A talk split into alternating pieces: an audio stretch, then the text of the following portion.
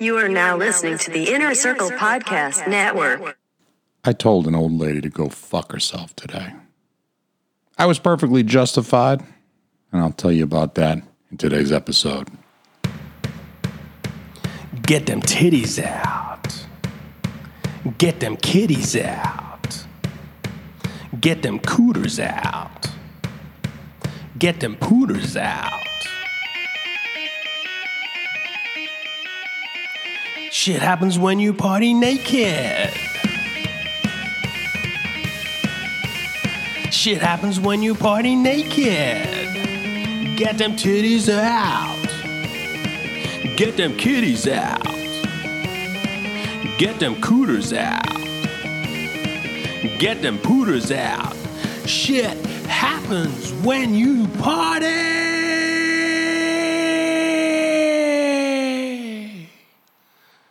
Naked. What up, motherfuckers? Welcome to Shit Happens When You Party Naked. I am the host, Jason Almy, of this bitch. I'm rolling solo today. We got a good show for you, though. I'm going to talk to our good buddy, Chris Wutzke of the hashtag No Offense Show a little bit later. Can you believe he's never seen a James Bond film? Any James Bond film. He's never watched a James Bond film. He's pushing forty. And in all those years, he's never seen a fucking James Bond movie. I, it blew my mind to hear it. So um, today's the day. We're going to talk to him about that. And we're also probably going to force him to watch Casino Royale. So look forward to that in the back half of this episode or in the back two thirds of this episode. I don't know how long that's going to wind up being. Whatever. I already told you I flipped off an old lady, told her to go fuck herself today. And I don't feel bad about it. I should feel bad about it. That's someone's grandma. She had like white hair. She looked a lot like that old lady in the pictures from a few weeks ago where uh, the protesters were going through. They came in through that gated community and like the rich old dude with like the polo shirt, the pink polo or whatever it is, like tack- tucked into his khakis and his wife looking like she'd never held a gun before. Probably never held a dick before either. She looked like she hadn't done anything with her hands in terms of labor in a long time. She's holding the gun all awkwardly and shit. So the old lady that I told to go fuck herself actually kind of physically resembled that woman. You know, just kind of looked like her. Old lady, had to be seventy years old at least. And I told her to go fuck herself and I flipped her off. And not in a car like you pussies do. Sometimes when you're in a car, you like beep at somebody and give them the finger. But it's like they're in their car and you're in your car. And it's like, what's going to happen? You feel bold. You're emboldened by the fact that you're in your own car and they're in their own car and, and nothing's going to happen. I'm not talking about that. I'm talking about we were not in our car. She wasn't in her car. I wasn't in my car. We were going to our cars, but we were like full open air. I flipped her off and I told her to go fuck herself. And um, in, in order to convince you that this was justified, I got to set the table. And I, I really just have to kind of get this off of my chest a little bit. So, um, yo, I'm, apolog- I'm apologizing right now if your grandma was flicked off today. And she tells you about this nasty young man with a beard and long hair like Jesus who flicked her off. Uh, I blessed that bitch. I gave her the fucking signal of the Lord. Fucking middle fingers up. Anyway, we're driving home from New York. We were in New York. West New York, like fucking cow New York, not like Manhattan, art clubs, nightlife. Uh, well, used to be art clubs, nightlife before the whole shutdown, but we were in like cow town. So like no one's getting fucking COVID out there. If you get COVID from a goat, everybody's got COVID, but nobody's getting COVID from fucking goats. So nobody out there has COVID because it's just fucking goats and sheep and cows and shit. Like nobody's, I don't even think they have any bats. No one's getting COVID out there. So we were out there visiting family. My wife's twin lives on a farm. Her oldest son graduated high school. We drove out there because A, we got to help the kid celebrate. He graduated high school. B, um, our daughter Evelyn hasn't really seen a farm before. We just thought that would be like kind of a cool experience for her. She digs animals. She loves animals. If I put animals on the YouTube, she's just, she like won't look away from the television. She loves animals. So I thought, what an opportunity for her to see family. I want, I, I, this whole COVID thing, we're not getting out of the house. This poor kid has been inside these walls, just looking at the same three adults for like the last three months, four months. I want to get her out. I want her to be able to spend time with her family and stuff. And all the goats and cows and shit, because nobody is going to give her COVID out there. So we go out to New York. We're, we're out there. We have a lovely time, of course. No one catches COVID. We've got the test results to prove it. Nobody caught COVID out there. We don't have COVID. None, none of us caught COVID. Spoiler alert. None of us got COVID while we were in New York. We don't have COVID now. We tested negative the other day, so we're all good. But on the way back, of course, we're talking about New Hampshire to West New York. This is about a eight and a half hour car ride with minimal stops, but we have a one-year-old, so we're not making minimal stops. We're making maximal stops.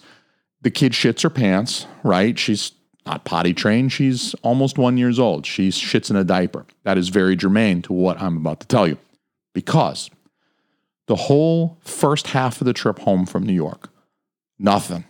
There's no poop. Every time we get out, we get out kind of frequently every couple of hours to kind of check out what she's got in the pants, and no poop.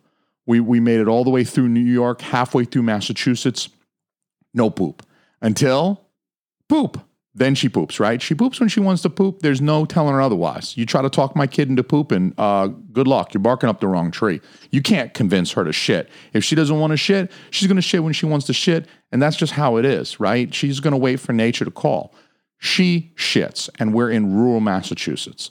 We're in. We're not in Boston. We're not in like big city Massachusetts, right? We're in the rural part, the western part of the state that is much like West New York. There's just a lot of nothing. There's some small towns and stuff, but there's a lot of, you know, open area.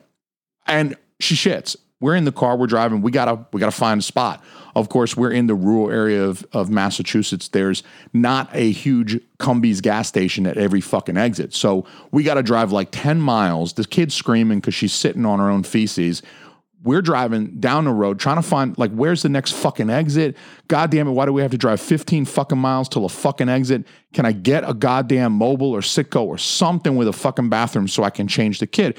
We're in a small car, right? It's very, it's, I don't know if you've ever tried to change a shitty diaper in the backseat of a Toyota Corolla. I don't advise it. You got to fucking pull over somewhere. You got to find a spot, a McDonald's, something. You got to find a rest stop, a Loves. I don't give a fuck. You got to find somewhere. So we finally find an exit. I mean, we must have drove ten miles. We probably drove fifteen, almost fifteen minutes until we found a gas station. Uh, if we found an exit that had a gas station. There's no exit. Just nothing but fucking trees. So we pull over. We get we get to the gas station. By this point, she'd been screaming for fifteen minutes because she, she's shitting, sitting in her own shit.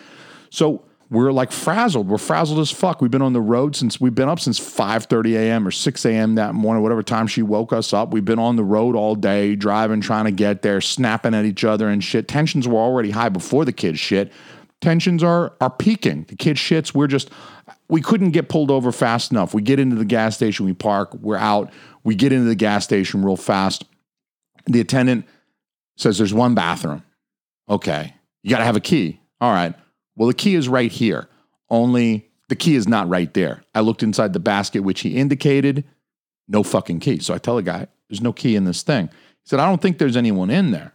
So we went back and we're waiting outside of the one restroom that's locked. No one knows where the key is. The attendant, the attendant doesn't give a fuck either. And I honestly don't blame him. You, he's like a fifty-year-old man working at a gas station who gives one fuck about me and my baby and my wife, who's got shit in her pants. My baby's got shit in her pants, not my wife.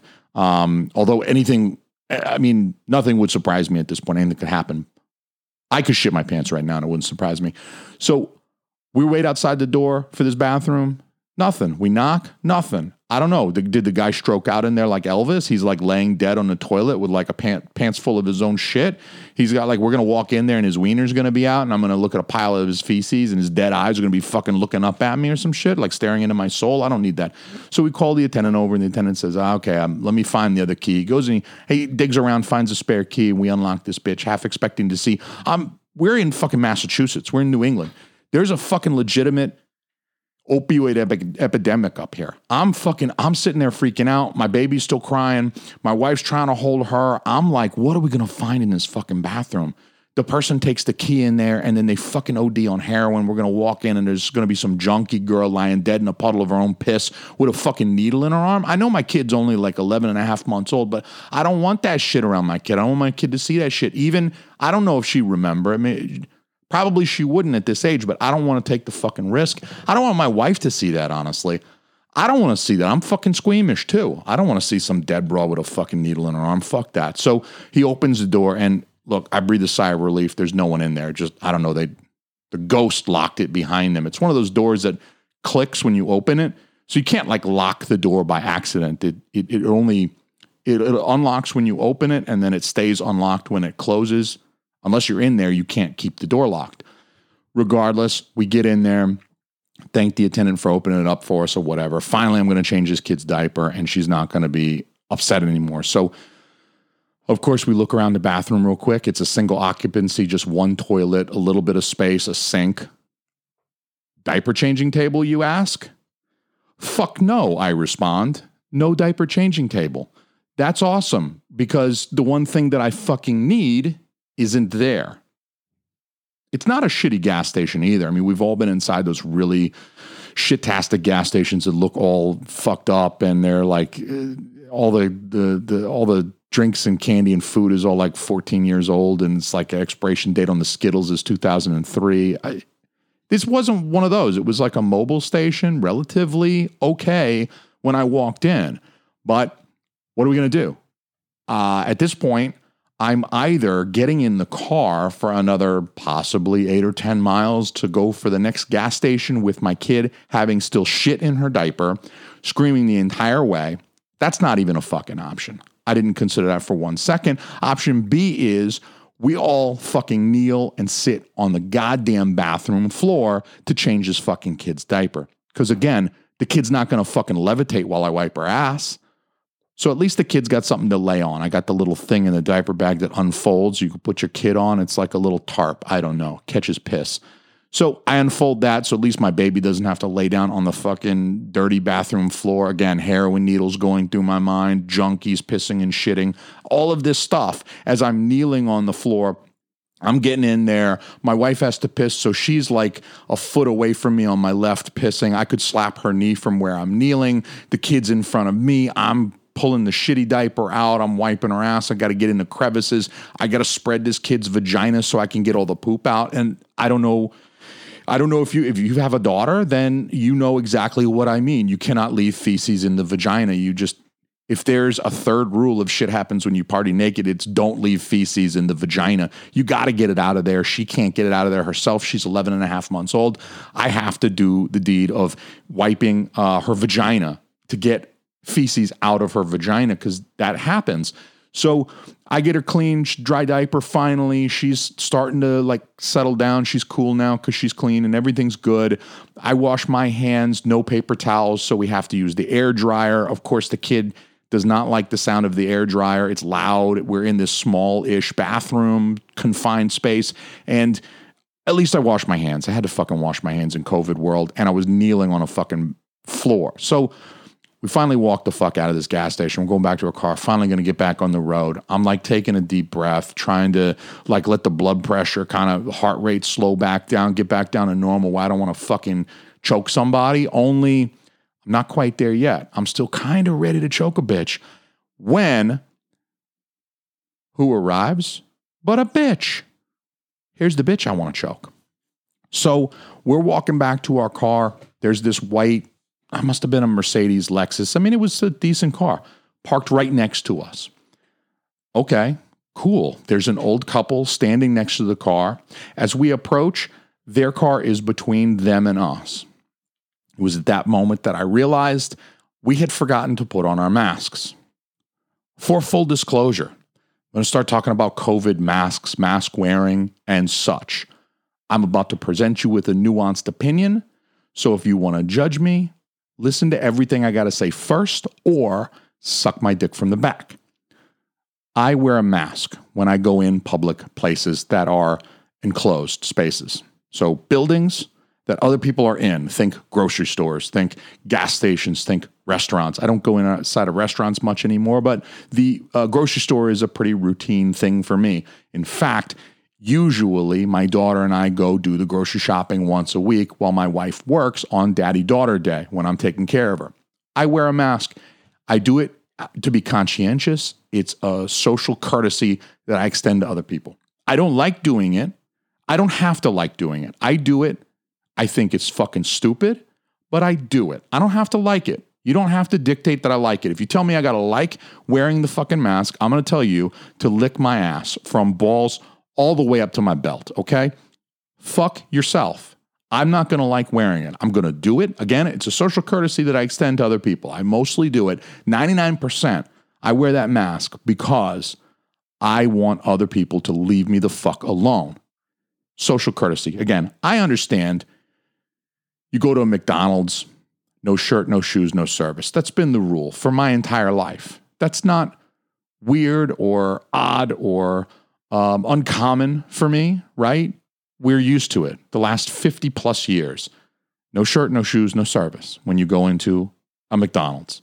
And good reason, right? I don't want to look at some old man's crusty, hairy nipples while I'm trying to eat my chicken nuggets. So I'm on board with the idea of wearing shirt, shoes in order to receive service in an establishment like McDonald's. You might be the franchisee. If you own the establishment, that's your business. You tell me what you want me to wear when I go into your business, and then I can decide if I want to go in that bad. So chances are good that when I go into a restaurant or a grocery store, you're going to want me to have my dick in my pants. If I flop my dick out of my pants, I unzip my zipper as I'm walking into the market basket, and I reach inside my pants and pull my cock and balls out of my pants and hang them out of my zipper for the world to see, I I presume that that is going to not be okay, and that as the manager or owner of the establishment, you're going to ask me to please put my genitals inside my pants where others don't have to see them. Uh, my genitals aren't hurting anybody. Trust me. I'm not hurting anybody with this thing. I'm not packing enough to hurt anybody. But regardless, people don't want to see that. Fine. I understand. It's your establishment. If I'm really that committed to my nudity, I can leave. I don't have to go inside. That's fine. Same thing with masks. I'll wear the mask inside if I'm asked, if other people are kind of expecting it. You know, I don't want to I don't want to rock the boat. I don't want to make waves. I'm not trying to make more hassle for myself. But again, I don't like it.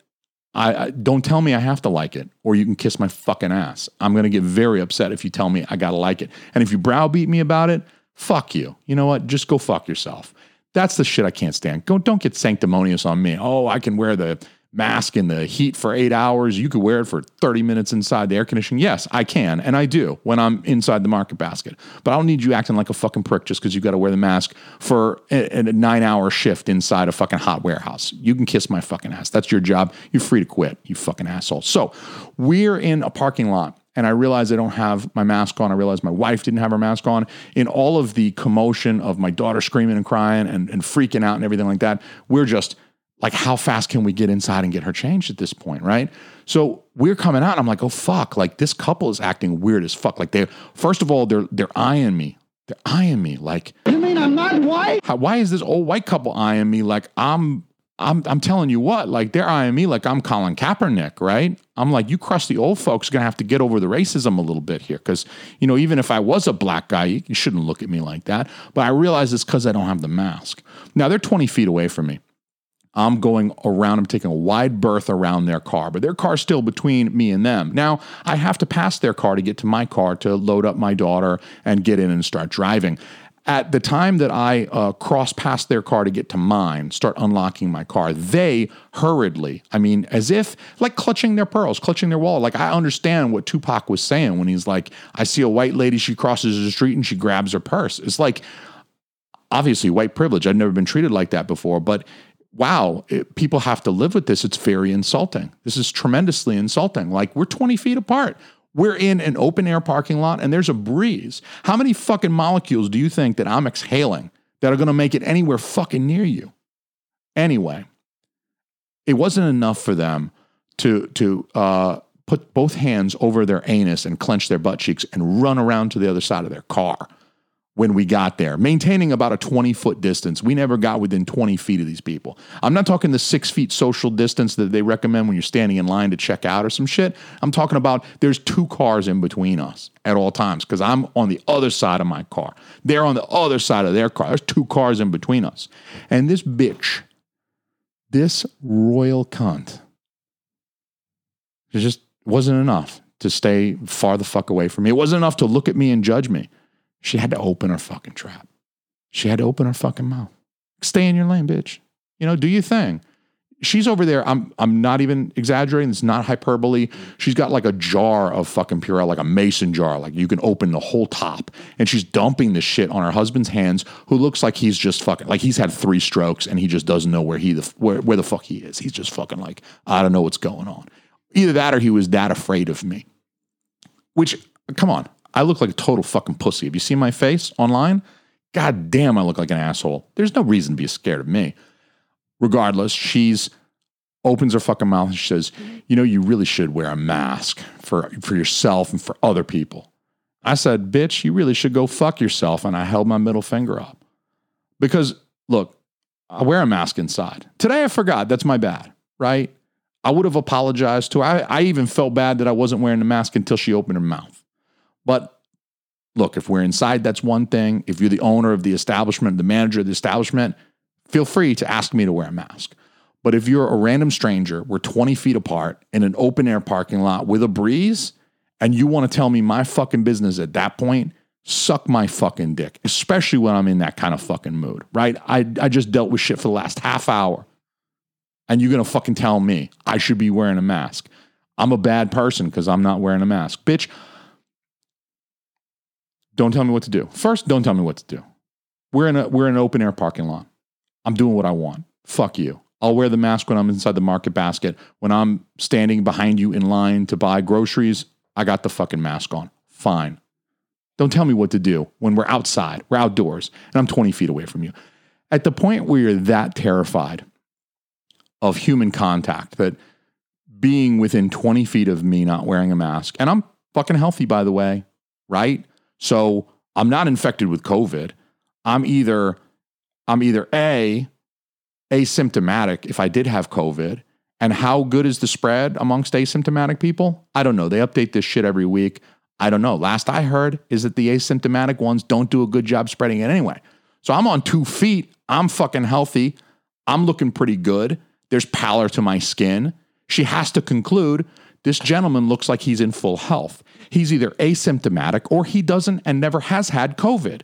So I really don't have anything to fear from this guy, but I definitely don't need to give him a fucking lecture. That's why I told her she should go fuck herself. I should wear a mask. You should go fuck yourself. Mind your own fucking business. How about that? How about that? When I come into your house, ask me to wear a mask. Ask me to remove my shoes so I don't spread dog shit on your carpet. I'm okay with that. We're in a neutral zone, bitch. I'm getting in my car. You getting in yours. Mind your fucking business. So I don't even feel bad. Again, I wear the mask. I support people wearing masks. I don't support telling people what the fuck to do. So if I encounter you in a store and you're not wearing a mask or whatever, fine, do your thing. That's cool. I'm wearing my mask. I'm healthy. And if I have a problem with people out in the world not wearing their masks, well, what do I got to do? I got to order shit. I don't know. What I'm saying is that you can determine your own behavior. Whatever you feel like doing. Like, I didn't have to flick that lady off. I didn't have to tell her to go fuck herself. I feel a little bit bad about it. Even even as justified as I feel, as somebody's grandma, the guy, I mean, I hope he was just out of his mind from dementia, because if he had to stand there while I cuckolded him and just basically told his wife to go fuck herself, his wife of like forty-five years, I told her to lick my fucking ass and flicked her off in front of him while he just fucking stood there limping. This guy hasn't had an erection in pro- since probably uh, Reagan was president. I don't know, maybe Jimmy Carter was president. I'm going to have to shout out at him and get him on some Blue Chew here in a minute. But regardless, I feel a little bit bad about it. But on the other hand, don't tell me what to do. Don't tell me what to do. If you want to wear your seatbelt, cool. If you want to Purell your dick, that's cool. If you want to wear a condom all day, all day and night, that's cool. The mask thing, you can wear a mask. I don't. I wear a mask, as I've said twenty times. I don't got a problem with other people wearing a mask. I got a problem with people telling me what to do when I'm standing out in the middle of an open fucking parking lot twenty feet away from you. And you're not, you know, I don't fucking know you. Who the fuck are you? Fuck off. Anyway, I wear my mask. I'm wearing a mask now. I'm also wearing a condom right now. I don't give a shit. I've got a butt plug in.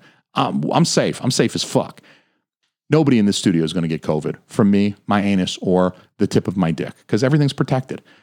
Regardless, I've I've thought long and hard about the mask thing. I've just compared it a few minutes ago to the no shirt, no shoes, no service deal. That sort of makes sense, right? When a establishment asks you to put a mask on, that's just adding one more thing to the no shirt, no shoes, no mask, no service. Now we have a third thing. I imagine they want me to wear pants too. It's just not listed there because I think it's just common sense that if I'm asking you to wear a shirt, you should probably also cover your genitals and anus on ass crack and stuff like that too. So I think it's it's like grandfathered in. And maybe the mask thing is too. Maybe the whole no shirt, no shoes, no service also includes pants and masks. That's fine.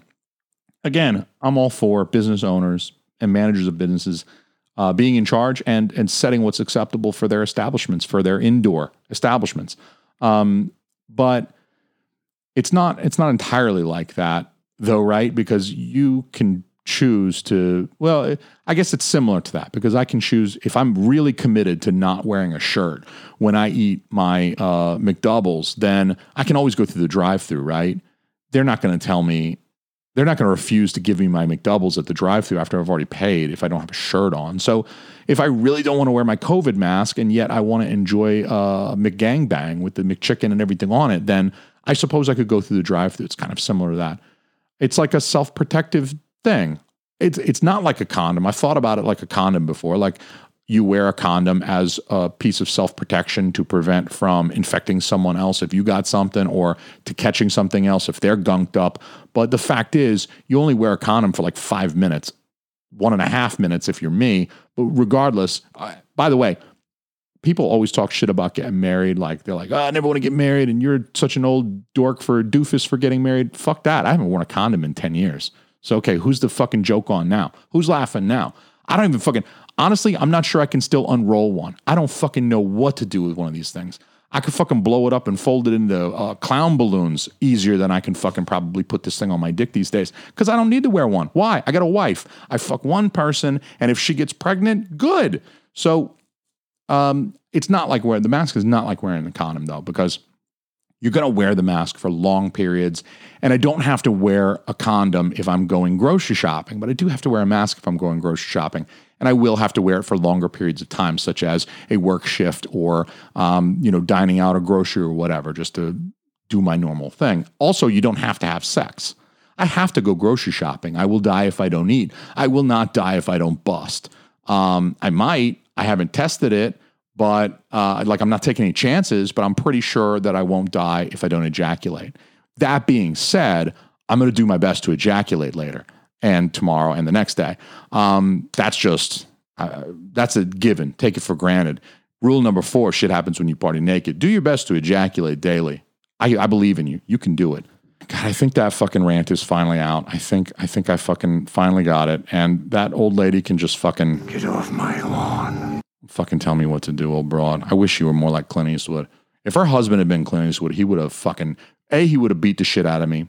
Two, he would have bent me over the trunk of my Corolla. Three, he would have buff-fucked me. Four, he probably would have got AIDS and corona from me at that point. But uh, who knows? Regardless, we tested when we got home, okay? So... Evelyn had a little diarrhea when we got home, and I said, spoiler alert, earlier, we went and got tested. We had to make sure that she didn't get exposed to something. I thought it was just something on the farm, right? It's like cows and pigs and shit and chickens and shit, and then and like she didn't come into direct contact with any of these because she's less than one, but the dogs did, and she played with the dogs a little bit because they're like indoor-outdoor dogs, and so I don't want to say they live in filth, but, you know, they're obviously they've got dogs that kind of play with my daughter. They got a puppy that's like six weeks old or something. And, and my daughter was all about the puppy. So I just figured she got some kind of, I don't know, some dander or something. Some hey. So she had the, uh, the, um, the uh, diarrhea going. She had the diarrhea going. And, and so when we called the doc and we said, you know, she kind of had diarrhea for like a decent stretch, like a day and a half. The doc says, okay, well, that's one of the symptoms for COVID. What's not, right? I think everything's, my nuts itch, and I'm pretty sure that's a symptom for COVID, so I'm probably going to go get checked again tomorrow. But we went and we had her checked, of course, for COVID. Um, her diarrhea is gone. She feels great. Uh, spoiler alert, she tested negative for COVID. However, I understand from speaking with the uh, physician that there is a twenty percent false negative rate. So that sounds a lot like a one in five chance that even though she tested negative for COVID, she might actually still have COVID. This is... Again, it's emerging. I don't want anyone to catch COVID. We're still learning about this, right? I mean, smallpox comes back as shingles later. Who knows what COVID does, right? Um, although we have, we have not smallpox. Did I say smallpox? I meant chickenpox. Chickenpox. Smallpox, we got a vaccine for. Nobody catches smallpox anymore, thank God. Uh, chickenpox comes back as uh, shingles later in life, and we have decided that it's much healthier for you to get chicken pox as an eight-year-old than it is for you to get chicken pox as a fifty-eight-year-old for the first time. So we actually have parties to infect kids with chicken pox at like five. If your five-year-old has chicken pox and I find out, I'm fucking calling you, I'm calling all the neighbors, we're bringing all the kids over to your house, we're putting on a fucking movie, we're ordering pizza, and we're going to try to get all them fucking kids to ch- catch chicken pox. Why the fuck do they do that? Because they want the kids to get chicken pox now versus later, because the kids get over it good. Maybe we'll decide the same shit for COVID. In a generation, my kid could be doing fucking COVID parties at five. When my grandkid gets COVID, she calls all the neighbors, tells them to bring their kids over, and they're all fucking spreading COVID around. Who knows? But maybe we'll decide it's not like that. Maybe we'll decide it's like smallpox and we got to stay the fuck away from it. And we want to make sure no one gets it. And we got to try to eradicate this disease as we have done with smallpox and polio and tuberculosis largely. So whatever. I'm not, again, there's there's not enough known about this thing for me to, I'm not going to come on, a, again, I told you it was a nuanced opinion. I'm not coming on my podcast talking about how, um, talking about how nobody should fear COVID or it's got a one percent death rate and you're all pussies for wearing masks. None of that's coming out of my mouth. You haven't heard me say any of that. We don't know enough about it. I don't want to catch any. And again, if you can, I'm a Buddhist. So if you can do something to prevent suffering from others, that's a moral good. If you do anything that causes suffering, that's a moral wrong. So obviously, I am concerned with the general state of suffering in my community and then largely the world. So obviously, wearing the mask, as I said, it's mostly a social courtesy. I don't really think me not wearing a mask is harming anybody, but there's also the chance that it does. And because it is a moral good, for me to reduce potential suffering, take actions where I can to reduce potential suffering. Again, this is the other one percent of why I wear a mask and why I think others should do as well. Cool, but I'm not going to get on my fucking social media and tell you that you're a fucking jerk if you don't. I don't give a fuck. That being said, this episode of Shit Happens When You Party Naked is sponsored by Blue Chew. Please click the link in our show notes. That will take you to our special Blue Chew site where you can place an order for uh, wonderfully priced, and I want to stress that, really excellent pricing on either prescription sildenafil or prescription tadalafil. Those are the um, drugs inside of uh, Viagra and Cialis, respectively. And everybody knows Viagra and Cialis. Look, sexual health is very important. You've been locked up inside the house with your wife long enough to probably hate her, but you might as well get the hate fucking in, right? Right. Or your hu- you, look, husband too. Hey, I'm not judging if you're dudes.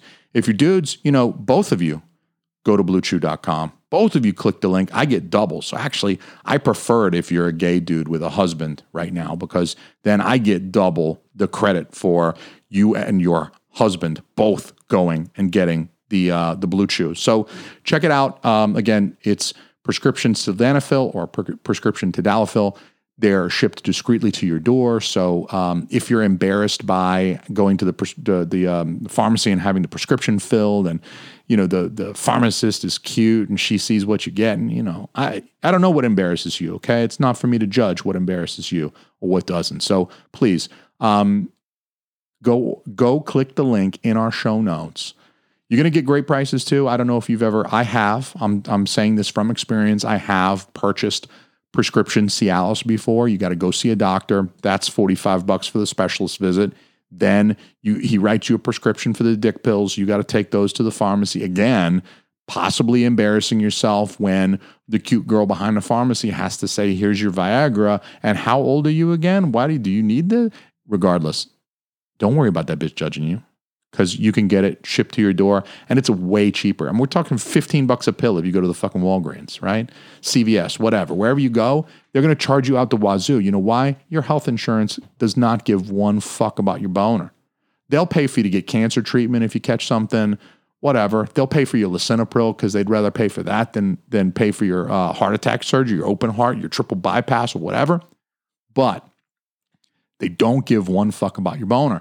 They don't want to pay for you to get erections. So I don't know what kind of insurance you got, But if you don't got insurance, or if your insurance isn't fucking phenomenal like what they got in Congress, then you might want to uh, click my link in the show notes where you're going to get a much better deal. You're not going to pay fifteen dollars a pill.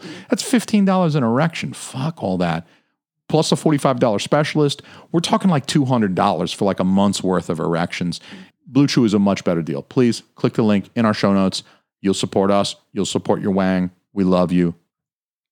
I'm going to give Chris uh, Wutzke a call next. I need some cheering up. Honestly, I feel kind of wound up after that whole fucking thing. So we're going to give this motherfucker a call. We're going to see what's up. And um, we're going to talk to him about the uh, motherfucking uh, Casino Royale. We're going to see why he's never watched a fucking James Bond movie before and uh, what he plans to do about that. We're going to talk to him in a moment. Let me call this motherfucker up right now. Let me call this old bitch. No. Are you eating marijuana? Absolutely. Why wouldn't I? All right, motherfuckers, I got Chris Wutzke on the blower. He's the host of the hashtag No Offense podcast. You guys already know what the fucking deal is. You guys know him. He's another uh, host. Uh, uh, ah, ah, motherfucker, he's a host on the Inner Circle Podcast Network. You can find him, h t n n o s dot com. You can find him, inner circle p n dot com, all the places. You can find him. And he's joining me tonight for a little conversation because this cocksucker right here, this motherfucker, has never seen a fucking James Bond movie. Can you fucking believe it? It blew my fucking mind. I mean, my wife's never seen a James Bond movie, but, uh, you know, she's a, a lady and you have a penis. So what's your excuse? Lady. she, she's a classy fucking lady, all right? I don't want to hear otherwise. My favorite episode of this podcast is the one where she shot you with breast milk at your breakfast table. So don't tell me about the class of one Christina Almi, okay? She's a classy lady who sometimes shoots me with breast milk when she was lactating. She used to shoot me with breast milk. So those that days was, are over now? Yeah, she's, you know what? We we cut the kid off. She's the kid's almost a year. We're like transitioning her off of the bottle entirely, and we're transitioning her over to solid food now. Yeah. That, that's the quickest year ever, dude. I can't believe it. It went by fast as fuck. Yeah, she's turning eleven months old. I don't know. By the time I release this, I'm sure it will be coinciding with her eleven-month. It's not a birthday, right? Because birthday is at one year. It's eleven-month whatever. She'll be eleven months. Why do we do that with infants? I don't know, we, man. We, how about know. how about when you find a mom that's like super into being a mom, Damn. and she's like, yeah, my kid's fifty-six weeks old. I don't like but, that at all. I don't like that well, at all. When your kid is when your kid is a month, when you can measure it in months, tell me months. I don't want to hear that your kid is forty-seven weeks. I don't know what the fuck that means. Yeah, don't when make me do math. When your kid's a year, don't give me months anymore either. I don't want to hear twenty-three months, okay? Mm-hmm. Tell me the kid's almost two years old or just round. Say the kid's two. What the fuck difference does it make to me? I'm not going to cut her in half and count the fucking rings. I don't give a shit. I don't. I. I mean, I kind of give a shit because I asked. If I say how old's your kid, I sort of give a shit, but also at the same time, I don't give a shit if it's forty-three weeks or forty-four weeks or forty-five weeks. I'm not going to fucking sue you later on when I find out the truth. You know what I mean? Just tell me that the kid's a year and a half or two years. Don't give me this fucking weeks shit when the kid's don't, seven and a half okay. years old. Don't you shortchange me on the development of my child. Exactly. Well, look, you can tell me all about the developmental milestones. I'm a father. I'm going through this shit for the first time in my life. Trust me, I'm a captive audience for that kind of thing. Tell me all about it. I want to hear. I want to know what's going on with the kid. But the thing is, forty-three weeks, I'm not interested. Just give me months. Or if it's over a year, after fifty-two weeks, give me a fucking year. Don't give me fucking thirteen months. I don't want to hear thirteen months. That's a year and a month. A K A a fucking year old, okay? I don't go, right. Look, I'm fucking thirty-eight. I don't go around telling people, well, I am thirty-eight times twelve is, I don't even know how many off the top of my head, plus another nine months. So let's just go ahead and say that I'm five hundred eighty-seven months old. That's fucking ridiculous. Why would you say that? Plus, I don't think that math is sound. I don't think that I'm really that old. Or I'm uh, older well, than that. Yeah, no one's going to fact check you. No. You know what? You're just going to say, okay, I guess. I mean, that's a weird way to say your age, motherfucker. He's super smart, so he's got to be correct with that, right? He's got, yeah. I mean, this guy's got, what is it, like working on a P H D or something? I don't fucking know. What does he go to M I T? I don't know. He's up in Boston. I don't fucking know. Did you see that link that I sent you? You didn't say anything about it, but I texted you a link last week about how you could pay money to get like a lord title bestowed upon you. Yeah. Oh fuck. I, yeah. I thought I, I saw that link and I was like, oh shit, I got to talk to my wife. Like we got to budget some money so I can have a proper title. You know if what I mean? You have one of those by December, that is my Christmas gift to you. I'm going to make you officially Lord Jason Holmes. Yeah, but like, do they have different tiers? Like, you know, um, know. like if you want to get a Toyota, get like Toyota gotta, is here, and then Lexus is like, you know, they own Lexus as well, but Lexus is like the step up. So it's like you could be like, um, you could be kind of like a shitty lord, or you could be like a proper lord, or you could be like a baron or a duke. I don't know what the hierarchy is, but you would think that you'd pay more for a nicer title, you know? I'd be a big-ass duke, dude. Well, yeah. Plus I got the duchess. I got to be a duke. You got to. You have to be a duke. If you're married to a duchess, by default, that makes you the Duke of Lunchbox. I'm here for that. Have Shit, you heard of the Duke of Sandwich?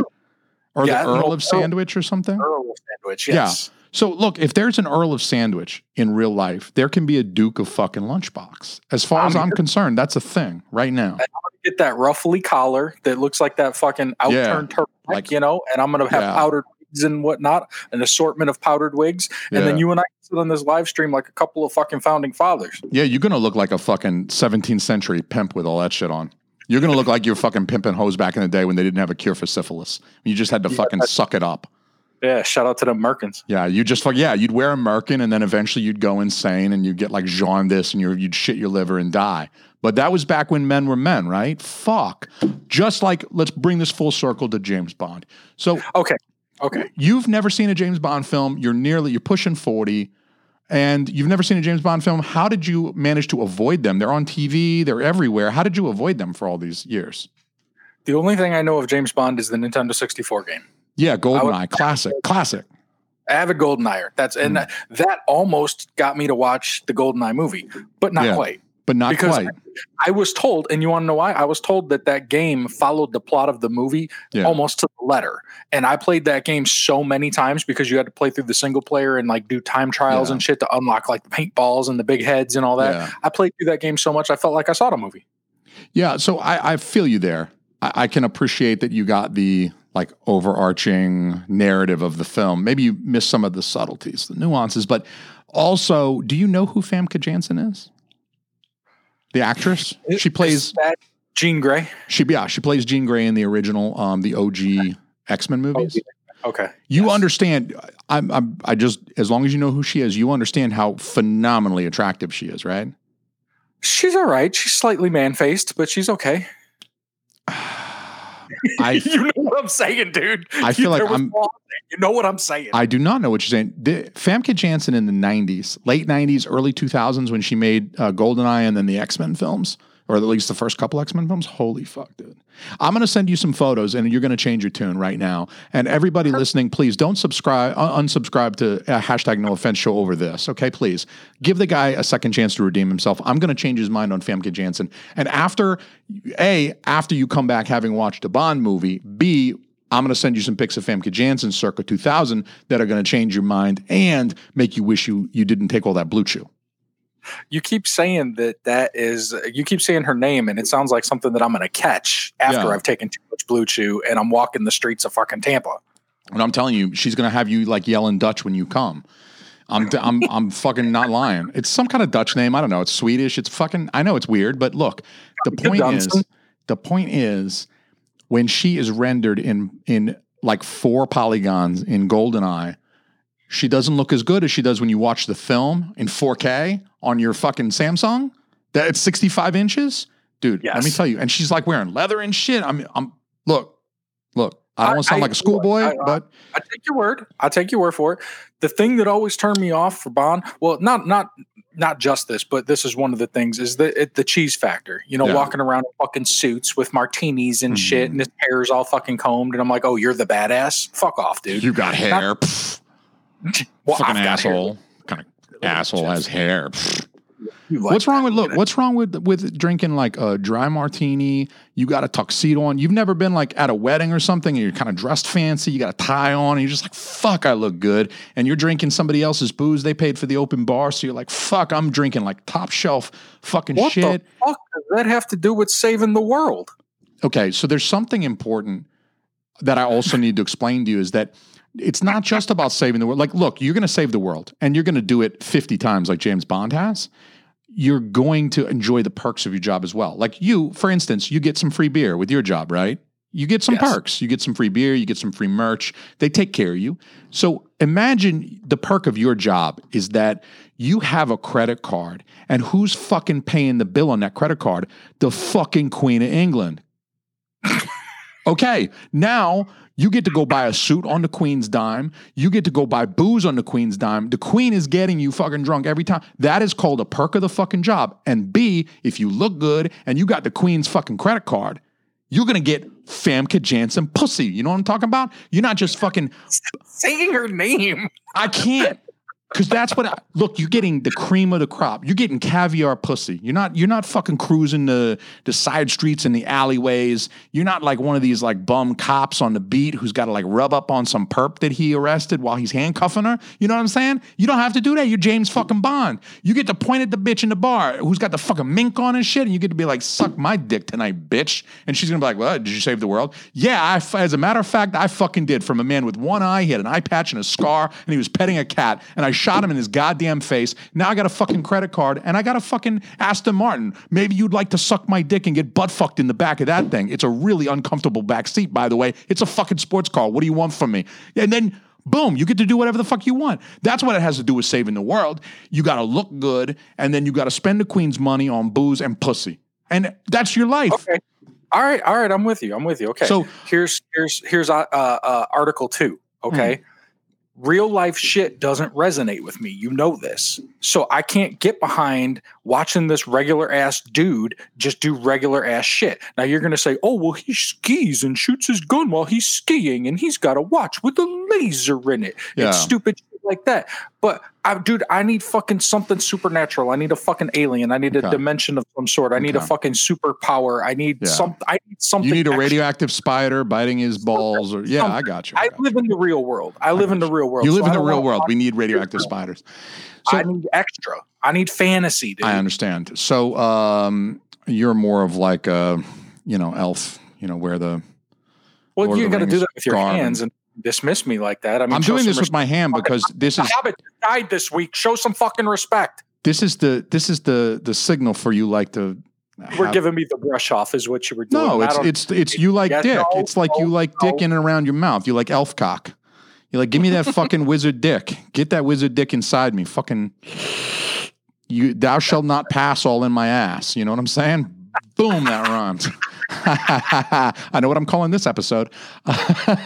So um, let me just let me just address your concern there. Um, some of the Bond films, of course, Bond, they've been making Bond movies for fifty years, right? Since the early sixties. So some of the Bond movies are um, they've gone through phases, right? They they age with the time and they reflect the times in which they were made. So some of the Roger Moore Bonds of the seventies and eighties, uh, particularly the ones, the last couple he did in the early eighties, are just kind of off the wall, kind of cheesy. Um, mm-hmm. But I feel like those are more of like your acquired taste. That is why, sir, for your first Bond film, and the reason why we're talking today, I chose Casino Royale for you. Because with the Daniel Craig films that began in two thousand six, with Casino Royale, um, they began a more kind of like real, kind of gritty, kind of down-to-earth. He's not... James Bond is um, a very much a real guy with real psychology and is not... Uh, laser beams and and fucking parasailing on the door of a B M W like Pierce Brosnan did in two thousand two's Die Another Day. Look, we all want to forget about that. And the beautiful thing about you, sir, is that you don't even know about it. You haven't seen this stupid shit. The the idea of it is sort of tainting you a little bit, but I would invite you to watch Casino Royale because it was made after Jason Bourne fucking cleaned up and everyone was like, wait a second, we can take this spy shit seriously and make a fucking incredible movie. I mean, that's a fucking, so I've never seen a fucking Jason Bourne. It doesn't, it, that's not my brand. It doesn't speak to me. That's weird. Okay. So I will say the Bond movies are better in my opinion. I like the James Bond character, but Jason Bourne kicks ass. I'm I'm sorry. I'm like, not buying Matt Damon as an action hero. I've went on this rant way too many times. Matt Damon is the fucking kid from goddamn Harvard. He's the fucking, the mopping yeah. up kid. He, he yeah. works nights at seven eleven. He's not fucking kicking okay. anyone's ass. So imagine he works nights at seven eleven, all right? And he's overnight. He's the only guy there. And guys, have you, you've been to downtown Boston. You've seen that place. We walked through Chinatown last year. You understand. Yes. You don't want, I mean, look, I wouldn't have walked through the alleyways that you and I walked through. I wouldn't have walked through by myself if I didn't have your big ass right next to me. You you help scare people off because you're big, you're bald, you look like a bear. You're either going to beat the fuck out of them or fuck the fuck out of them. But regardless, he he's working seven eleven all hours. He's he's he's fighting people off. People are breaking in. They want to fucking steal all the the, the the fucking sweet tarts ropes or whatever the fuck. They're trying to steal beer. He's having to whack people with the fucking broom. You know what I mean? He's doing kung fu on their ass. Meanwhile, he's fucking juicing steroids. He puts on thirty fucking pounds. That's fucking Jason Bourne, motherfucker. He'll snap your fucking neck. Regardless, I, I digress. So to stick with Bond, I'm very, I appreciate you being willing to sit down and watch a few of these Bond films where, of course, I'm doing my grand re- rewatch for the new Bond film, No Time to Die, that's coming out this November, hopefully, uh, coronavirus and Jesus, God willing. Um, but I think, I still think you're going to enjoy Casino Royale. I think, despite I yourself. I have an open mind, dude. I have an open mind. I'm not so married to mm. my uh, uh, my opinions that I can't change my mind. Yeah. And you and I have had this discussion yeah. for the better part of twenty-four months. So, uh, you know, bringing that, bringing it back to that. Okay. Not two years is twenty-four months. You see what I did? yeah. Yeah. Um, yeah. yeah. It's a fucking so twenty-seven I, months I, and a half. And I'm four ready. Days. I'm ready, dude. I'm ready to yeah. take the plunge, as it were, as it were. But I'm shout out, uh, Ross Trudy and Hunter, his hubby. Um, so, Uh, we're gonna we're gonna take a break here in a few minutes. We're gonna let you watch Casino Royale. We're gonna come back. We're gonna have the rest of the conversation after I play a quick commercial, and um, and we'll talk about your your thoughts. So for all you listeners, we're gonna get to Chris's thoughts on Casino Royale shortly. But just before, I wanted to have a little conversation with you before we started, just because this is like you're at the precipice of busting your oh, Bond good. cherry, and yeah, that's good. And so you get the perspective of yeah. the pre and the the exactly. The, I understand exactly. what you're doing. You're and, you're, you're a professional. Uh, it, Professionals, fuck, dog. So I just want to give you a little bit of info about Casino Royale before you go in. I'm not going to spoil anything, obviously. Um, when's the last time you went into a movie expecting not to like it or not being super excited, but then leaving the movie being like, wow, that was fucking way better than I thought it would be? Has that happened to you? I'm sure it has. I mean, nothing, nothing jumps to mind, honestly. Yeah. I, uh, to a to a much lesser degree. I mean, I took my kids to see Sonic the Hedgehog, and everybody mm. was saying how horrible it was going to be, and I didn't yeah. think it was bad. But I mean, it wasn't like, oh shit, this was awesome, and I thought it was going to be horrible. Yeah, it was just all right, and I thought it was going to suck. yeah. So I, I I actually love that. It, it's a rare thing that that happens. I think more often people go into movies with higher expectations, and you're a little let down because oh, it wasn't as cool as it looked on T V or whatever. Oh. That's the problem with Star Wars. Everybody wants it to be the, the yeah. this magnum opus, and then they go in there like, well, this sucked, and this plot hole, and blah, blah, blah, blah, blah. And I'm just like, hey, dude, that was awesome. I sat there for two hours and was fucking entertained. What do you want? You seem like you have very low standards because Star Wars is trash. We'll argue about, we can argue about that later. Um, but the Casino Royale was a movie that sort of um, surprised me a little bit. It wasn't. It was like you with Sonic. Like you weren't. You're like, oh, I bet this will be cool. My buddy wanted to go see it. And he's like, let's go see this in IMAX. We fucking drove an hour and a half to go see it in IMAX. And I don't regret it because the movie turned out to be much better than I was expecting. Having come off the last Pierce Brosnan James Bond movie, Die Another Day was the last James Bond movie before Casino Royale. They took like a nice five-year gap in between. But uh-huh. Die Another Day was stupid. It was cheesy. It was stupid. They had like invisible cars and it just everything that you think about that's just dumb. And you're just like, why the that's fuck the would you do? I probably would like. Yeah, well, maybe you would. Maybe check out Die Another Day if you don't like Casino Royale. Um, I'm going to mail anthrax to your fucking home. I'm going to send you a, uh, I'm going to send you an envelope full of white powder. You're going to get anthrax. Your dick is going to fall off and you're going to die. Um, Casino Royale brought it back to Casino Royale um, is actually the first James Bond story. James Bond is, of course, based on a whole bunch of novels by Ian Fleming. He created the character and all the situations and stuff. Um, and he actually did used to work for British intelligence. So he kind of based it on his actual experiences, embellished places and stuff like that. But so Casino Royale was the very first Bond. This is sort of like the Batman Begins of of the Bond story. It's sort of how he becomes this cold-hearted womanizer over the course of this film. So it's it's just a really like um, it's a more like emotional Bond, and I loved it. I, I, I really I dug it because it was like I don't know. This guy was he'd really rather drown someone than fuck the bitch and, and eat the caviar like you complained about. Like he'd rather drown a guy in a toilet. Uh, he well, was I mean, like a, I, I, have, I have the cover here. Yeah, there you, you go. You you were kind enough to send me the, the actual mm. physical media yeah. because we're old and, you know, we watch physical media. We don't stream. Yeah. Uh, I'm looking at this gentleman on the cover and I already like the look of him or the yeah. idea of him versus yeah. the other ones because he's got the tie hanging undone. Yeah. He looks slightly homeless. Doesn't he look uh, like he's, he'd fuck you up for the, the he, beauty of the Daniel Craig Bond is that he has this, like they write him and as well as Daniel Craig does a great job of it, of portraying that, but he's like this raw kind of Bond. Like he's, he's like a more savage, like he's not the Bond that would like shoot you and like make a funny quip. He's literally like in this film, he literally drowns a guy in a sink. I'm not going to spoil anything else for you, but he, he to kill the guy, he's got to kill the guy. He fucking drowns. A part of his mission is he's got to kill this dude. He fucking drowns the guy in a sink. He's like got the water running and he beats the shit out of the guy and then fucking holds his head in the sink until he dies. And um, it's just like, he's like, there's the scene where he's holding him and you get that like close up and he just looks like, I mean, like he's exerting himself to hold the guy into the sink. Like he's, he's putting forth physical effort, but the look on his face is just fucking blank. It's soulless and it's it's incredible. I mean, it's anyway. Uh, I, I'm really I, I can't wait to talk to you after the break about like just look. Even if you hate the film, we'll have something to talk about, right? Yeah, no, I, I love talking about movies because you're actually classically trained, obviously, yes. in, in film and cinema, and I'm just an avid watcher. No. I mean, your favorite film is probably some fucking, you know, Citizen Kane type thing. My favorite film is Hot Tub Time Machine. So, I mean, like, it's Hot nice Tub Time to have Machine is a great movie. Uh, not to take that away from you. Hot Tub Time Machine is a great movie. Um, I would probably rather watch Hot Tub Time Machine than Citizen Kane. Citizen Kane is like more historically, you know, like it did things before anyone else did. But uh, it's a it's an okay movie. It's worth watching just because it's a classic. But it's not like you put on a movie that you love. Hot Tub Time Machine. When you want to watch a movie on a Friday night, that's the kind of movie you put in. That's the kind of movie I love. People watch Back to the Future. People watch Top Gun. People watch Big Trouble in Little yeah. China is mine. That's my go-to. Pop in Big Trouble in Little China, and it's it's not high art in the way that Rules of the Game is high art, or um, The Thin Man or The Awful Truth. Those are two of my favorite nineteen thirties films. Uh, but I really, I think that you, there will be parts of Casino Royale that, that you like, I believe. Um, there might be parts that you don't like, but that that'll give us something to talk about.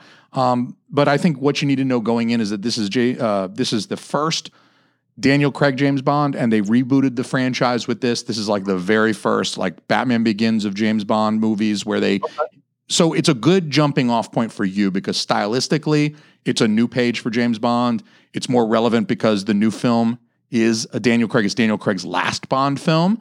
So if you do wind up liking it, you know, then it, at least you're prepared for that. And Casino Royale is in my top two James Bond films. So I got I got two fa- favorite James Bond films, and they're both Daniel Craig, James Bond. They're both a little newer. Uh, Casino Royale is one, and of course Skyfall is the other. Um, those are both incredible films, and I, I, I'm looking forward to making you watch Skyfall as well, honestly, because those are my two favorite Bond films. They just give me everything that I want from like a Bond movie. You know what I mean? Dude, it's so funny because you mentioned my day job and you mentioned the perks of the job. Skyfall was sponsored by Heineken. Heineken is oh, a beer that man. I sell, a part of my portfolio. And they gave us all tickets to the fucking oh. premiere, all that shit. And I was like, fuck off. I don't wow. want none of it. Damn, I went to I see didn't... that movie. That is one of the, I've only done this with a few films. I went to see Skyfall in the theaters at least three times, maybe four. Oh, really? Yeah. Did I fuck up by taking those passes? Did you I fuck up? You should have taken those passes. Skyfall, oh. Skyfall is such an incredible film. But this way we get to watch it in order, right? So you can see the two films that go before Skyfall. Skyfall's the third in the sequence. So you okay. get to watch them in order. And um, I think you'll enjoy it. I, I, I'm glad that I get to hold your hand and and guide you through these lovingly as as a dear friend of mine. Um, I'm glad that it, we get to share this. Like that to me is the main reason I wanted to make you watch these films is like it can be a buddy moment. Even if you hate them. That's my preferred mo- uh, mode of, of anything. Hold my hand like a small child, direct me, yeah. tell me what I should pay attention to. And I mean, I'm here for it. Yeah. If I If I hate it, then I'll let you know. Cool. Well, let's take a break right here. I will play a commercial or two and maybe talk about a little Blue Chew, play a commercial for another podcast. Um, and then you and I will be right back to discuss uh, what you thought about Casino Royale. Can't wait. Fan-fucking-tastic. Everybody, we will be right back after these quick messages. I love you. There's very little in science which is absolutely out of the question.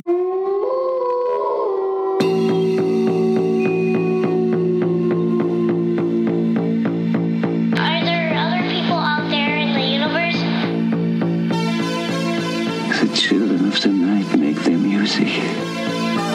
We're just asking questions. It does, I know, sound very like science fiction to talk about. We're a conspiracy theory podcast. Is such a thing even possible? Yes, it is. We're a truth podcast. Creatures of the Night is available everywhere you can download podcasts, available on the Inner Circle Podcast Network Presents feed. Sometimes we're going to say some silly shit.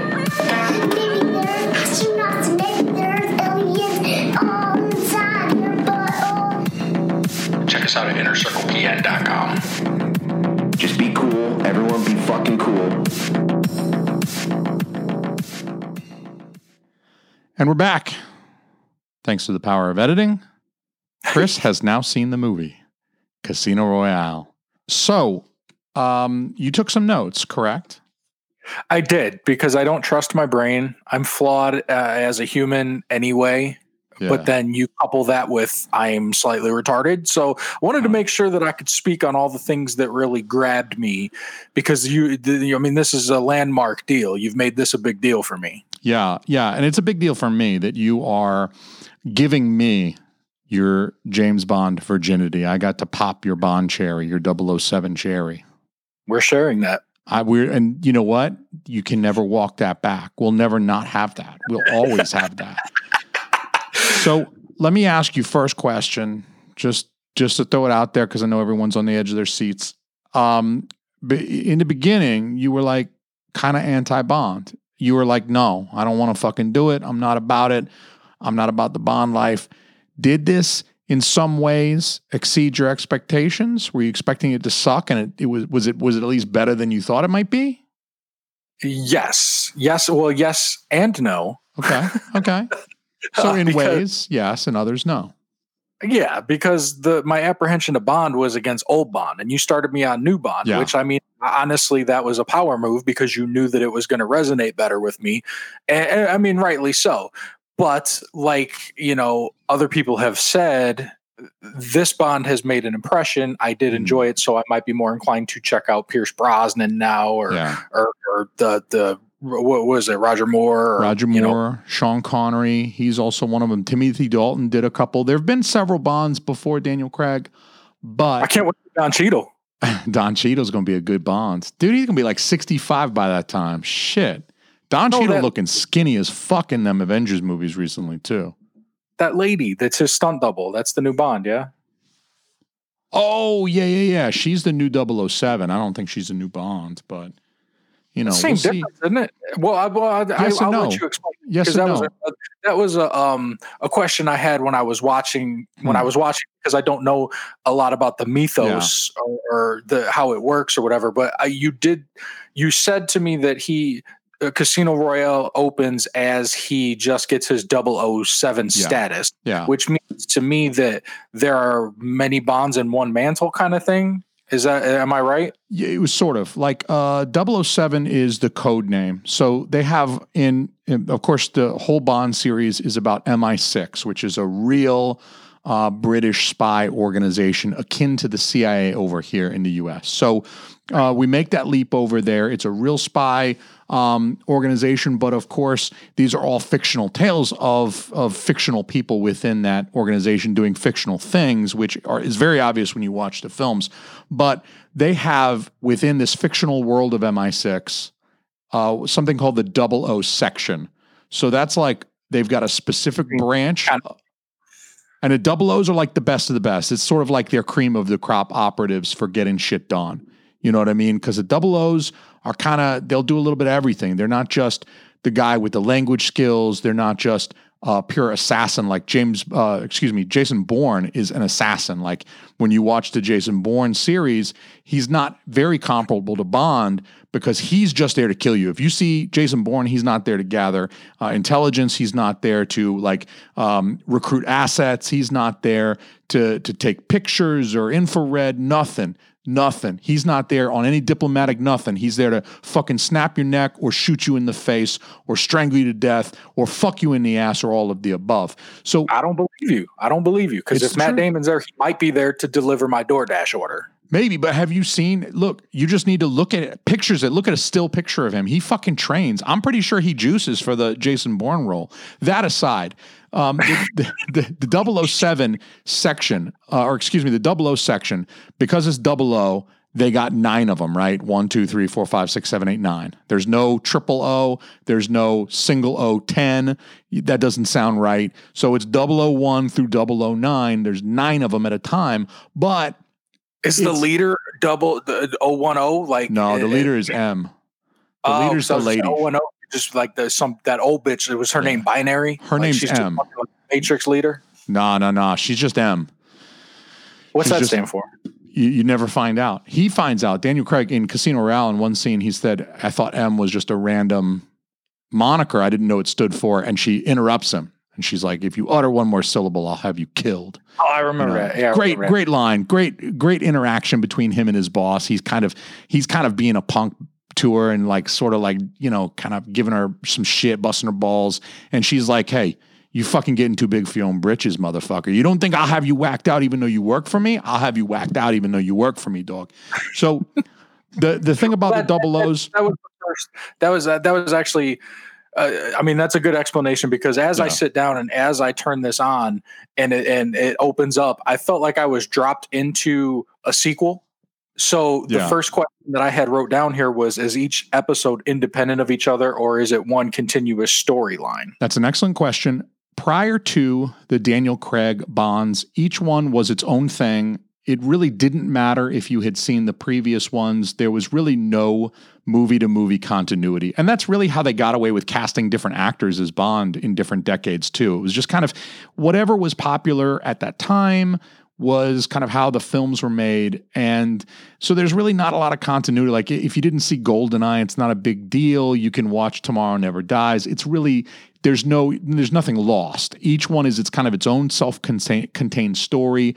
There are recurring characters. M is a recurring character. Q. There are recurring characters, of course, throughout the series, but it doesn't, you don't need to watch the previous movie to know what happened to so-and-so or where'd their wife go or who cheated on her. You know what I mean? It's not like that. So is that like QAnon? Like no, it's it's a t- it's totally it's a totally different Q. The Q in the Bond movies is the quartermaster. Q stands for quartermaster. He issues all of the stuff, guns. If you need, dude. If you need a gun, if you need a radio, if you need a, a, a fancy car, Q is the dude that you need to go to, and he's like, all right, I'll hook you up with this for your mission. So he gives James Bond the tech. Yeah, that's, so he's a that's British as fuck. That's it is British, British as fuck, fuck, isn't it? It's British as fuck. Although Hell we yeah. had we had quartermasters in Boy Scouts too, so I don't know. We got I, although Boy Scouts started in whoa, England, whoa. so you know it is what it is. So the double O's are like a title. If you die, you vacate. Basically, that's how double O's get open. That's how the job opening comes up. So like if you were fucking flipping through the M I six newsletter and you see a job opening, double oh six just opened up in a, at the beginning of GoldenEye, you know how that job got opened up, right? These guys don't retire. They make a big deal out of that in Skyfall, actually, about how people in this line of work, especially in the double O section, they don't fucking retire with a pension and go live on a beach, right? They fucking, they work until they die. And usually that happens before the age of forty or forty-five because it's a rough line of work. You're gonna get well, fucking tired. To not not to jump time, but or whatever. But at the end, he tried to he tried to get out, right? Yeah. yeah, yeah, he did. Yeah, he did. He, he did. Vote, like submitting his resignation, yep. like I would for my job. Yeah, and he was he was all about giving it up because he was, spoiler alert for anybody that didn't see a movie fourteen years ago, he was in love with oh. Vesper and he was ready to leave. So he was he was actually oh. done with the life. So she she was so hot. I think she dude, kept I. That's one reason why I wanted to show you this movie first. I didn't want to fuck with any of those older Bonds just because they're a product. Those films are a pro- very much a product of their time. If you watch a Roger Moore Bond, that's nineteen seventy-five as fuck. You know what I'm saying? But then also because there's more continuity, these Daniel Craig Bonds tell a tighter story. I knew that they would pull you in. Plus, you know, Ava Green, how are you going to argue with that? Dude, I mean, she looked good. Did she not look good? She looked good.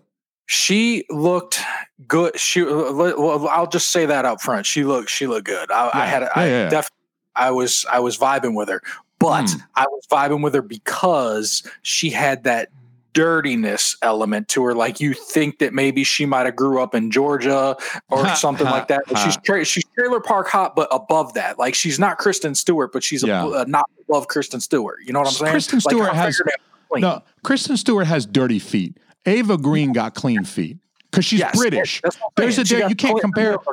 You can grow up dirty British. That's the thing about the British accent. You could be functionally retarded. You dropped out of eighth grade. And if you got a fucking English accent, you sound like your goddamn Patrick Stewart. Like, I fucking believe anything yeah. he says. He could start yeah. talking to me about quantum mechanics. I'm like, yeah, yeah, yeah, yeah, of course. Of course they're parallel universes. I believe the British guy who fucking dropped out. So that's the beautiful thing, is she does have that kind of like dirty side. I think that appealed to Bond too, because he's got that dirty side. You find out in this movie that he's an orphan.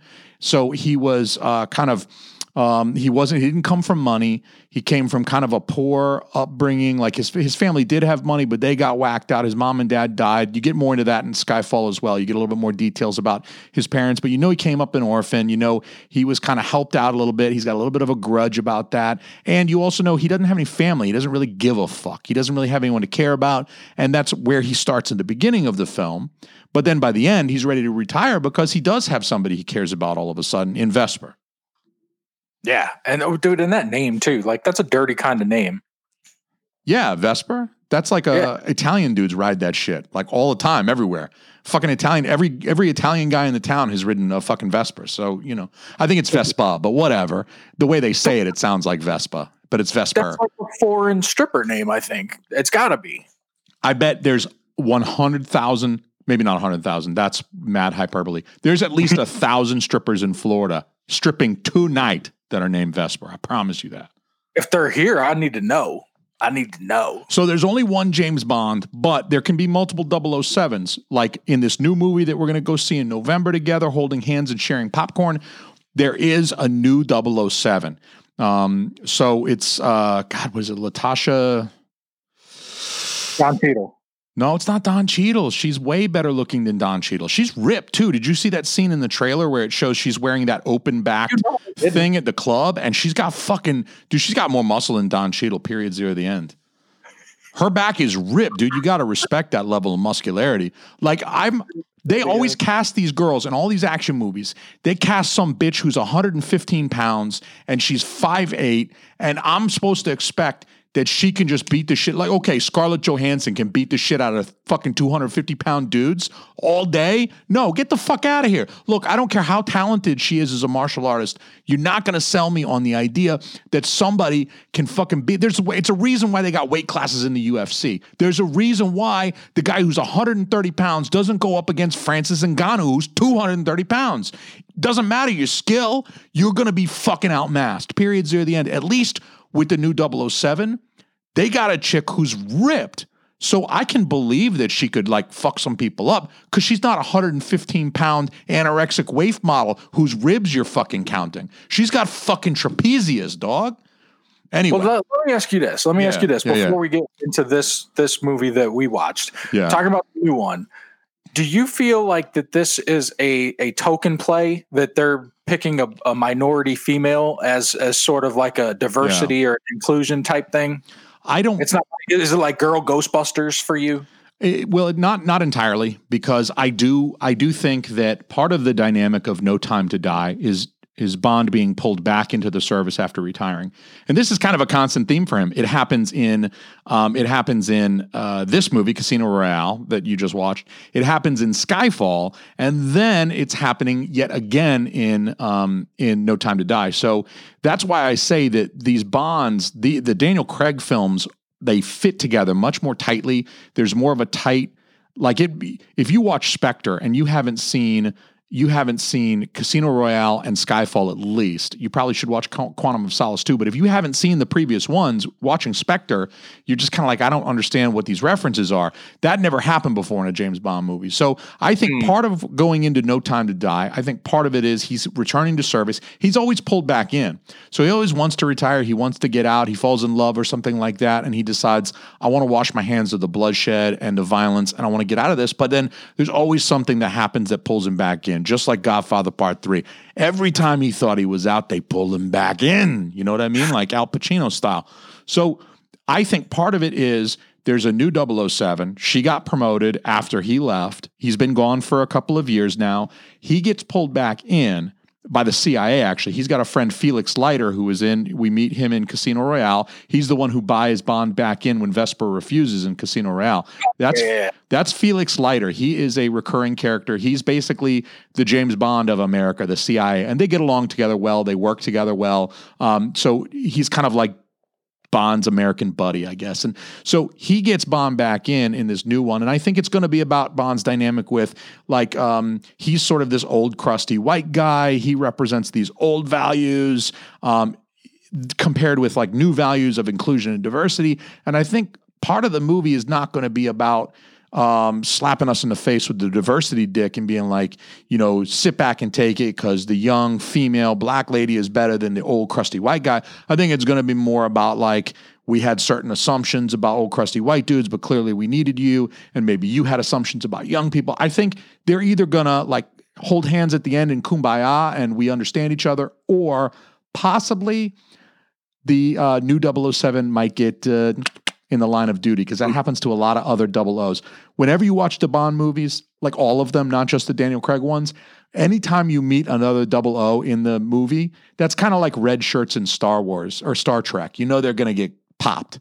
The the red shirt in Star Trek, they're always, they're there to, just to get killed. They're like an extra body. You've never seen them before this episode. Guess what? You're not going to see them next episode either. They're getting fucking phased out. Literally.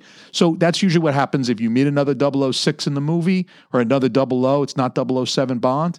Usually they're going to perish as part of the film. It's just part of where it goes. So I'm kind of expecting that that might occur, but I'm also kind of expecting maybe that doesn't, because this is Daniel Craig's last movie. So they might leave her in as the future double oh seven. She won't be James Bond or Jane Bond. She'll be her own character who is working the double oh seven job. She has the double oh seven job title, just like president. You know, we get a new president every four or eight years. Yeah.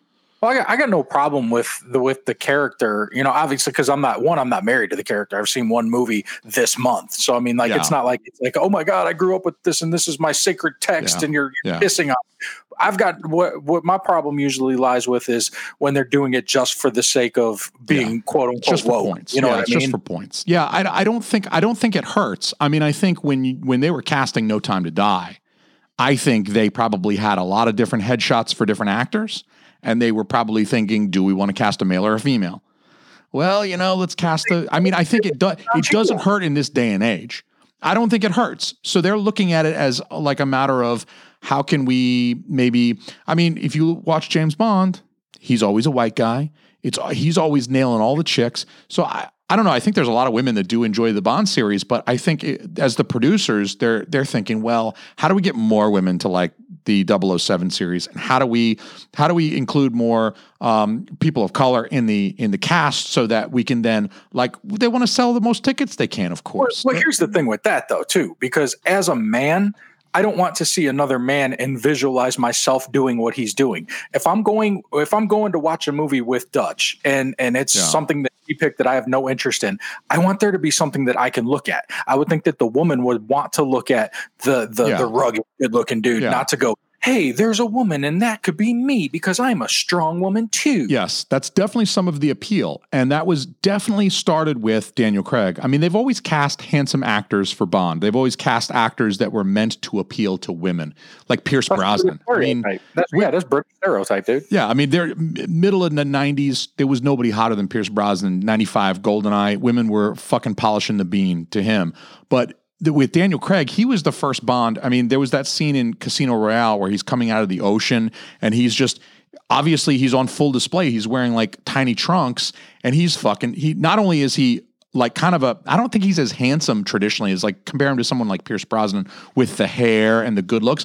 I think Daniel Craig has a more kind of like rugged face. He looks like he's been in a fight club or something. I mean, he looks like he's been knocked around, which he has as this character, but then he's like the first Bond who's like just kind of more like raw sexuality than like refined British handsomeness and good genes. He's like, I don't give a fuck. I drowned a dude in the in the sink at the beginning of this movie, and now I have an erection. So are you down to fuck? Because I'm on steroids. He's like the the roid Bond, and people loved it. Women loved it. I mean, that scene, the people were talking about it on the internet all over when he was coming out of the ocean. Women were like, ah, you know. So what you said is very true. And I think that's why the Bond films do appeal to women. It's not, people analyze the Bond films as this misogynistic thing. Like, these, it's so horrible. Bond's fucking all these different women and he just throws them away. Half the time they get killed or something like that. It's very misogynistic.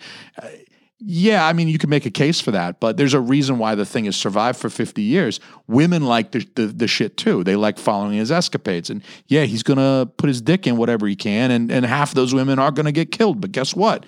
They're good fucking movies regardless. So when when did this come out? How long has this been out? Like, how far do yeah. we go back in archives? Uh, are we talking the very first James Bond no, or Casino Royale? Casino Royale.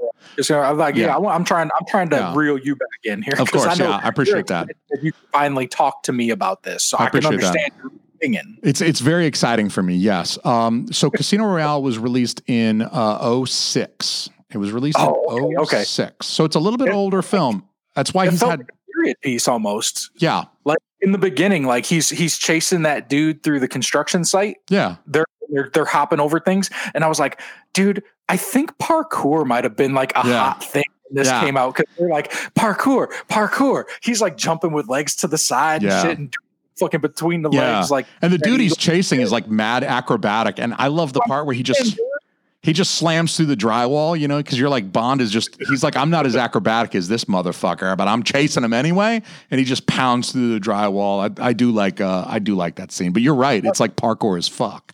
Well, and then he pulled out the like the Nokia burner yeah. phone. Dude. Yeah. Like, like, holy shit, dude, this yeah. is like a time capsule. It is kind of. Yeah, it is kind of. I mean, I think more so than other Bonds, like other Bonds are time capsules fuck too. Cause when you see the fashion and you see, oh, sure. you see the backgrounds and the cars and shit, it's like, wow, this is sixties as fuck.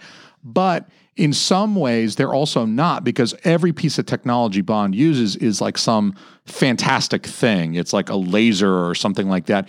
These Daniel Craig films bring Bond kind of more to a realistic. He doesn't have the fancy gadgets or stupid shit. He doesn't have like a fucking invisible whatever. They got rid of all of that. But what that means is that by using more realistic technology, the shit looks like two thousand six. He's using a fucking two thousand six Nokia burner phone. Well, and on that note, they did also have the Bill Gates fucking microchip tracking device. Yeah, too. they did. Yeah, they did. That, they chipped that was him. Foreshadowing like a motherfucker, dude. Yeah, they chipped they him. And then the beautiful it. thing is, Le Chiffre did him a solid and pulled that right out. You knew he wasn't going to stay chipped forever. Bond was not going to stay chipped forever. Fucking diamonds are forever, but goddamn it, microchips inside a Bond are not. Oh, I'm glad you said that too, because one thing that, as you see, and I did a little bit of my own sleuthing nice. too, and I've, I've come to realize that part of the experience for each new Bond movie is the song. Yeah, yeah, that's a huge thing. That's a huge thing. So, so well, and like in talking to people, like because you know the, the rest of the Inner Circle guys, you know, like they knew what we were doing, so yeah. like they were getting their perspectives in the group chat or whatever, and everyone was hating on the song for this one, and I was like, dude, that got me from the jump, because I heard Chris Cornell, and I was like, oh shit, dude, I'm a fucking dirtbag from the nineties, man. Like yeah. I was, I was Soundgarden as fuck, and when yeah. I saw that, and then all that animation too, dude, like I, mm. that, it, it got me with like the Kings and the Queens on the fucking cards yeah. and shit, and all that stuff. Like Two I thought things. that was. Dope. Okay, so you just said that was dope. I was going to ask if it helped that the song was, it's Chris Cornell, it's something that's familiar to you being, being. Oh, we're the same age. We watched we watched Soundgarden, Black Hole Sun on M T V in nineteen ninety-four. I mean, that was that was the thing to do back then. So Hell yeah. that helped, having Chris Cornell do the song? Oh, yeah, that put me in the right yeah. place, dude. Yeah. Like, that, and I was in it. That's my second favorite James Bond theme. That's my second favorite. I think it's just the second best James Bond song. Like, that's a banger. Like, you can sure. just fucking play that. Like, I used to fucking jam that song. Like, anytime I had to like get somewhere quick and I was driving fast on the highway, I'd fucking put that song on and I just fucking blaze down the road. I used to love, I mean, I play it so loud. So the second thing is that the the intro song has long been a thing in the James Bond movies. There's usually a cold open where James Bond is doing something, there's some form of action, and then it goes to the opening theme. That gets you pulled into the the action of the movie right away. And every single opening theme, it's like a little bit of like tits and ass for like fourteen year old boys. Like when you go watch some of the older James Bond movies, it's a lot of silhouettes. You can see like the silhouette of a boobie and you can see the butt and they're doing, they're like dancing and stuff, but it's like just enough to keep it kind of P G thirteen. You know what I'm saying?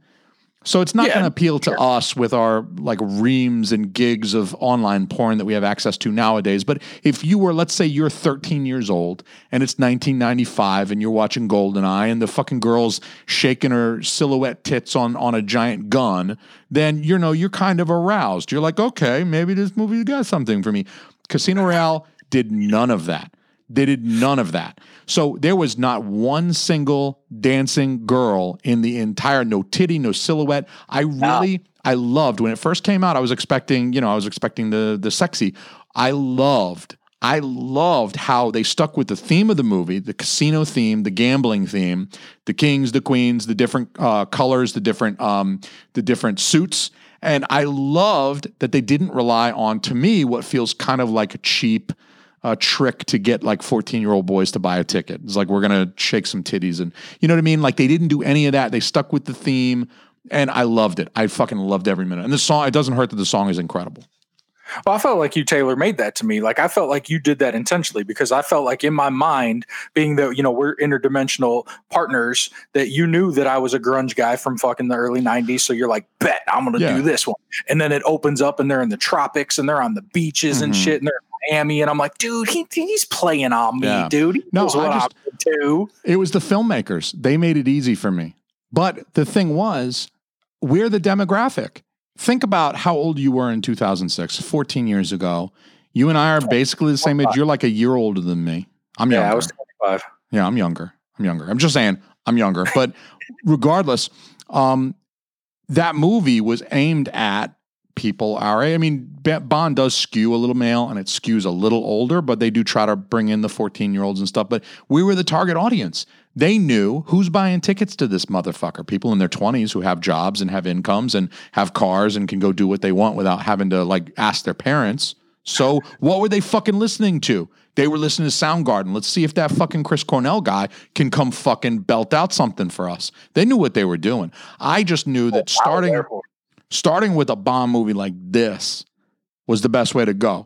It's like getting someone to like sushi. I, you just you can't start with something weird and funky. You got to start with the California roll. It's cooked. It's normal. You put a little soy sauce on there. Then you get people hooked.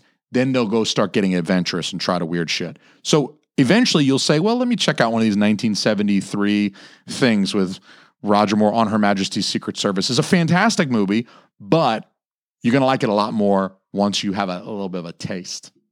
So well, anything- and like I told you privately too, like the disc that you sent me ended up not working. So like on the on the fly, I signed up for H B O because I found out that it yeah. was on the H B O lineup. Yeah. And then in addition to this one, I finished this. It popped up on the bottom, you know, like what, up next or whatever. And yeah. Quantum of Solace was there. So I'm like, oh, bet I'll go right into that, yeah. which I haven't done yet. But I'm like, I enjoyed yeah. this one well enough that I'll go into the next one and maybe try to catch up. So like you said, that we can hold hands and maybe hold mm-hmm. dicks and popcorn buckets and shit yeah. at the new one. That's what we're doing. It's happening. Don't worry about that. But yeah, Quantum of Solace is next on the list. Um, we'll talk. We'll do, you know, in the next episode where we do this, we'll talk a little pregame. I'll give you a little pre. Oh, is Quantum this going to be like a thing now? Is this like a, a companion swiping? Like yeah, the, this the will be a companion. Yeah. Yeah, yeah, yeah. Exactly. Exactly. This will be the companion. You know, it'll just be the Daniel Craig Bond rewatch companion Uh, series. Maybe we should start a movie podcast. I think we should. I actually wanted to bring my movie podcast back. So what was it called? It was called uh, Pop Culture Mass, and it's great. Like, me and my you? buddy, me and my buddy Matt, were both Catholics, so it was perfect. Oh, like perfect. Church? Yeah, like pop, pop culture mass. And I had the pedophile dude. I'm not a pedophile. I was molested. I'm not a fucking priest. I'm a Catholic. What do you, you want from me? Him. Baby blood drinking. I didn't drink shit. I didn't drink shit. I drank a little too much sacramental wine one Sunday. I don't give a fuck. Sacramental wine. That's, That's what they call it. Name. It's sacramental wine. What do you What do you think? I'm just making up words over here. Fuck. So, uh, is there anything else that you want to say about Casino Royale? I mean, I'm glad that you liked the film. I'm glad. I'm glad that it was like it was the right Bond to start with. I'm glad that I was right, but uh, I didn't doubt myself for a minute. Um, but was there anything else that like stood out to you, or that like what was your favorite part of the movie? I have bullet points here that okay. just like I said that I jotted yeah. down as I was Hit as me. I was watching. So I'll just read, and, and this is from my mind. So I mean, they're yeah. partial and incomplete. So bear with me. Um, top on the list was just Chris Cornell exclamation point, just number Fuck one, yeah. bam. Yeah. Um, the, the the you know we covered it. You know each episode independent. They're yeah. blah blah blah. Um, tropical locale, part Bahamas, part Miami. Yeah, you played to me there. Oh, villain crying the blood. Yeah, Le Chiffre. I thought that I thought that was fucked up, dude. Yeah, all the James Bond villains are. I mean, like a lot of them have like physical distinctions. You know, like Blofeld has like a scar going across, and you know, so like a lot of times they have these weird kind of villainous and like intimidating things they have about one, them. Like Lockjaw or something, and he had like a metal fucking metal yeah jaw. Jaws. They just called him Jaws. He's just fucking Jaws, and he could bite through whatever because he had like a metal grill before like Nelly did. So, before Nelly, of all the people yeah. you could drop, it's Nelly. Well, didn't he do the song with Paul Wall called Grills? I don't fucking know, dude. I think Look they did a song. I think him and Paul Wall did that song about grills. I'm just, I'm just saying. I mean, that's why he pops into my head when I think about grills. So yeah, Jaws was like the pre. He was like definitely like the white boy grill because it wasn't like bling or fancy or whatever. It wasn't swag. It was just kind of like, hey, I got metal dentures, so I can bite through shit, you know. Um, we I think we covered them all naturally. The, the next one I had was uh, Chick on the Train, Beautiful Eyes, Holy yeah. Shit. Ooh, yeah. And I, and I put dot, dot, dot at the poker game. All I could do was watch her so hot.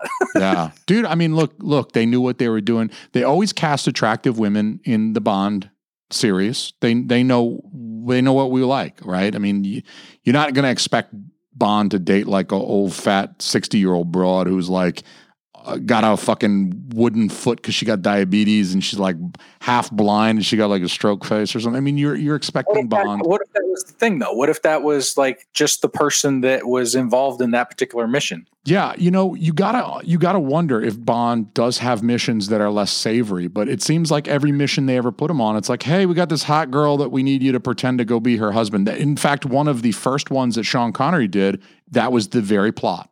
You, there's really? a hot, there's a hot girl. She wants to defect from Russia. She's seen a picture of you. She only wants to deal with you. You're going to go pretend to be her husband and you're going to extract her from this other land. And you guys are going to like go through Turkey and underground and try to get her back to England. Cause she's going to give us info on the Russians. And that's the thing. Hot, there's a fucking hot, young twenty-two year old. Somehow she's a nuclear physicist. Who gives a fuck? You don't have to explain to me why she's seventeen and she already has her fucking P H D from the Kremlin version. Version of fucking the Soviet version of M I T or whatever the fuck. Uh, so it's like suspend your disbelief. He's just every single woman that he's got to help out, save, that has information, that has the secret, whatever. They're always hot. They're always like way under thirty years old. Somehow they're like high ups in this organization. And it's just nobody asks any questions. You don't want to watch Bond date a fat broad. That's all I'm saying. You don't want to watch Bond roller and flower and look for the wet spot. That's not, it's not glamorous. It's not James Bond. So all the girls have to be hot. That's how, that's how it is. The next girls are going to be hot too. And just, you know, you're welcome. Well, you did ask me my favorite part. And yeah. I think that this was my favorite part. Um, the way when he won the game, when he won the poker game and then he tipped the dealer, it literally made me laugh like out loud. And like, no I, that's not, I don't want to say like, that's not an easy feat, but like, I really, even when I like something, like I don't like, haha, you know, but mm-hmm. that made me laugh out loud. Cause like okay. just did it. And it was like, thank you very much. Yeah. The guy's totally, I, I don't know how much he tipped him, but like he tipped, he didn't throw him like a five dollar chip. Right. I mean, these are like high rollers. The, yeah. One of the thick ass dark yeah. ones. I, yeah. It was one of the ones that's like shaped like a card. Like they're not even round after a certain denomination. It's like, it's so valuable. It's like, we gotta, we gotta make it fucking a rectangle now. So he like tosses the guy this thing. It's probably like the entire mortgage left on his fucking house or whatever. It's like, here's three hundred thousand dollars tip. You're just like, he's just like, thanks. Thank, Thank you very much. Thank you. But you got to imagine that as a dealer, he, I mean, he's working these high class, high bid, uh, Texas Hold'em games. He's got to be fucking, and you know, Texas Hold'em was huge shit when that movie came out. Yeah. That's you another one too. That's another one. Cause it was Texas Hold'em. All fucking rage, dude. Yeah. You could tell. Cause they don't, I mean, there's no other They usually play like Baccarat or something like that, or like, you know what I mean? Like they'll they'll play roulette or something sexy, like put it all in black. You know what I mean? Like they always do that in those movies. But when there's when he's sitting down for like the poker tournament that's going two nights all through the night, we're playing poker. It's got to be Texas Hold'em because that was hot shit in the fucking mid two thousands. Yeah, and I was I was watching it too, and I was like, God damn, dude, that's a fucking endurance run, man. Like they're sitting there playing yeah. cards for eight fucking hours, dude. Like I'm drinking and smoking the whole time. Like, please, dude, I drink and I smoke for an hour, and I'm ready for bed. Dude, you got foreigners crying blood. You got hot girls yeah. walking around. They're trying to kill you and shit. You're all sweaty running into the fucking streets, and they got to electrocute you back to life and shit, dude. That's a hard day's work. Dude, it is a hard day's work. I hope he gets paid well. Did you? Uh, how'd you feel about the end there when it? Um, he loses this love of his life. He he he comes back on his double oh seven. He really commits. That's like the instant where he becomes like the double oh seven that we know and love, where he's like cold-hearted and callous. There are double oh seven movies where he kills the girl himself. It's because of the girl, though. Like, yeah, very much. It was very, it was conflicted because, like, he thought that like she fucked him, but then yeah. he realized like she didn't fuck him, nope. but then she still died anyway. Nope. So like he was like, it was like a whole mess of emotions, and he was like, motherfucker, and then yeah. he showed up at the dude's fucking island cottage or whatever, yeah. and he was like, yeah, bitch, and then they played that music, and your dick got hard on Blue Chew. Yeah, fucking definitely did. Com, blue chew dot com, code A L M I, fucking save yourself some money on some A L M I erections. Yeah, you got to click the link in the, there's no code A L M I yet, but you got to click the link in the in the show notes, and I'm you can get an erection too. I'm just saying. So something you don't know as a new viewer, and we can leave it at this, but we're at the we're at the very end of the movie, and we haven't heard the James Bond theme yet. You know, movies have yeah. special themes for each character, like the Imperial March. Anytime you see Darth Vader and stuff like that, they're iconic. Um, a lot of the music that goes with these classic films is iconic, and the Bond theme is one of those iconic pieces that I'm sure you recognized, even not ever having. I mean, you played the fuck out of GoldenEye, so they have it in GoldenEye again and again. That's the the relation. Yeah. So they play that theme oftentimes in James Bond movies when Bond is doing something cool, you know, and he's it's like I'm James Bond, like when he's when he's flexing nuts. They yeah, play just the, like the game. You figured something yeah. out, then it was like da-na, da-na. Yeah, exactly. So what happened in this movie is, if you're a connoisseur of Bond films and you go into Casino Royale and you're in the theater, you're kind of waiting for that music. You're waiting for that moment where they're going to choose to play this music. You've gotten all the way to the end of the film, and you're like, what in the fuck is happening? How come they haven't played the music yet? I mean, as a Bond fan, a lot of us were, were wondering. But you were he, like, that thought never crossed my mind. But yeah, of course it, not. It, Yeah, it was you. Yeah, but that's why I have to give you this context, because a lot of people, guys like Adam, guys like Bobby Moore, guys like me, who are like well-versed in the Bond mythos, as you said, we were expecting this theme, and we didn't get it, didn't get it, didn't get it. He's killed all the bad guys. Even his girl is dead. You know the movie's pretty much over. And right. then finally at the end, he pops Mister White in the leg, and you just see him walking up, fucking sauntering up. He's got that gun kind of on his hip. He's dressed Even. like a fucking, he's got so much fucking drip. He's just fucking, and then you hear, that's when you hear the music, and you finally get to hear him say his signature line. I don't like Bond. it. I don't like it. Dude, I'm I'm sorry. You're gonna have to learn to love that. I don't Maybe like it when he said it. Bond, James Bond. I'm like, fuck off. I'm out. But I'm out. dude, I'm I'm sorry when he looks at the camera and he's just like, the name's Bond, James Bond. You gotta. F- I mean, that's the part right there. Then the music goes dun dun dun, and and you finally get it at the end of the movie. Then it cuts to black and the fucking credits start going up. Look, dude, I that's like a fucking mood. That's, I love. cheesy shit. I love it. It's but not even cheesy though. That shit's just fucking it's slick. So that's a panty dropping line right there. No, dude. Fucking Bond, James Bond. Fuck off, dude. Dude, I mean, and the only reason he said it that way is the guy's like, who the fuck are you? You know, like, how'd you find me? What are you doing in my private compound?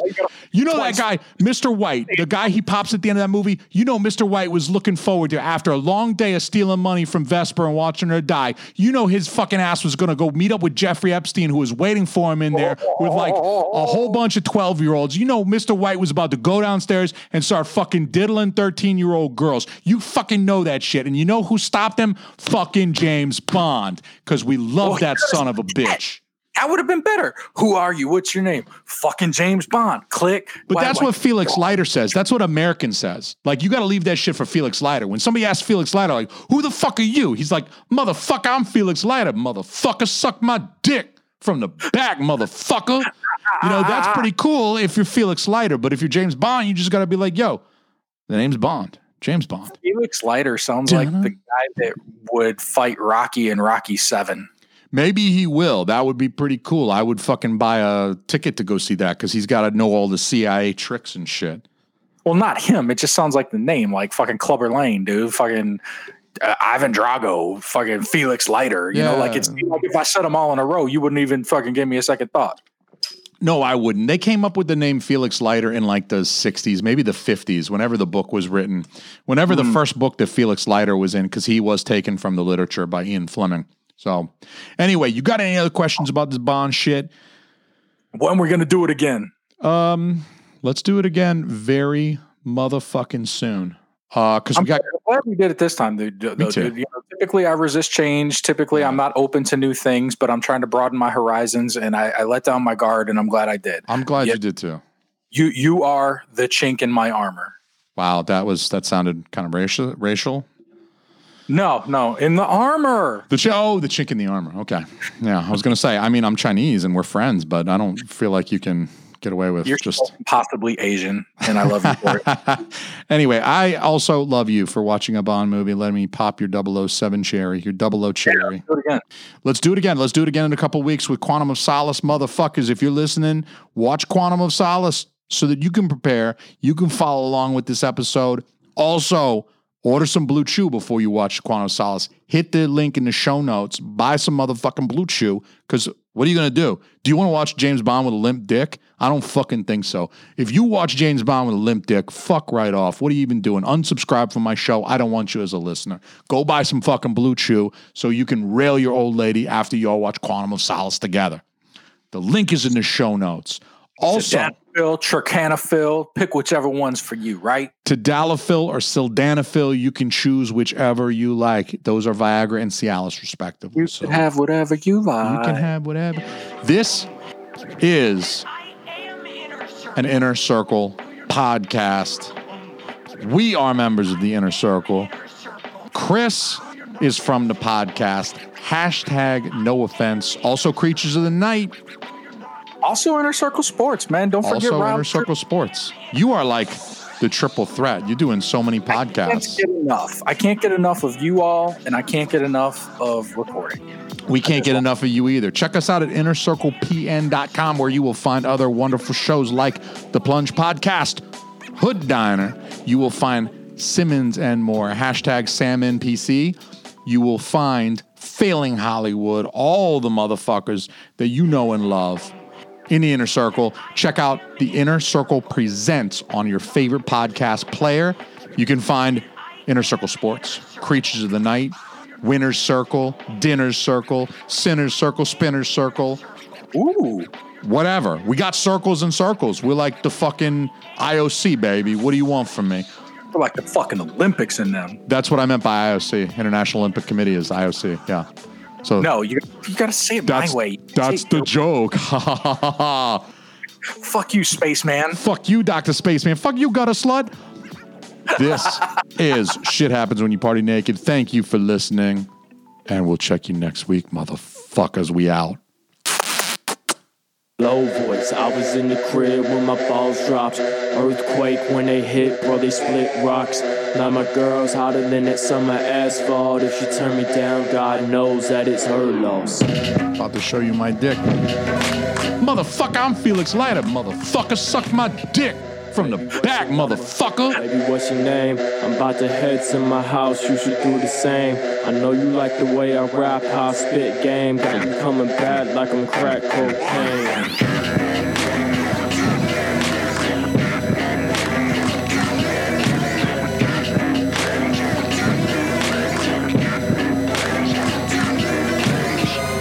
I think I am. Well, I'm a genius.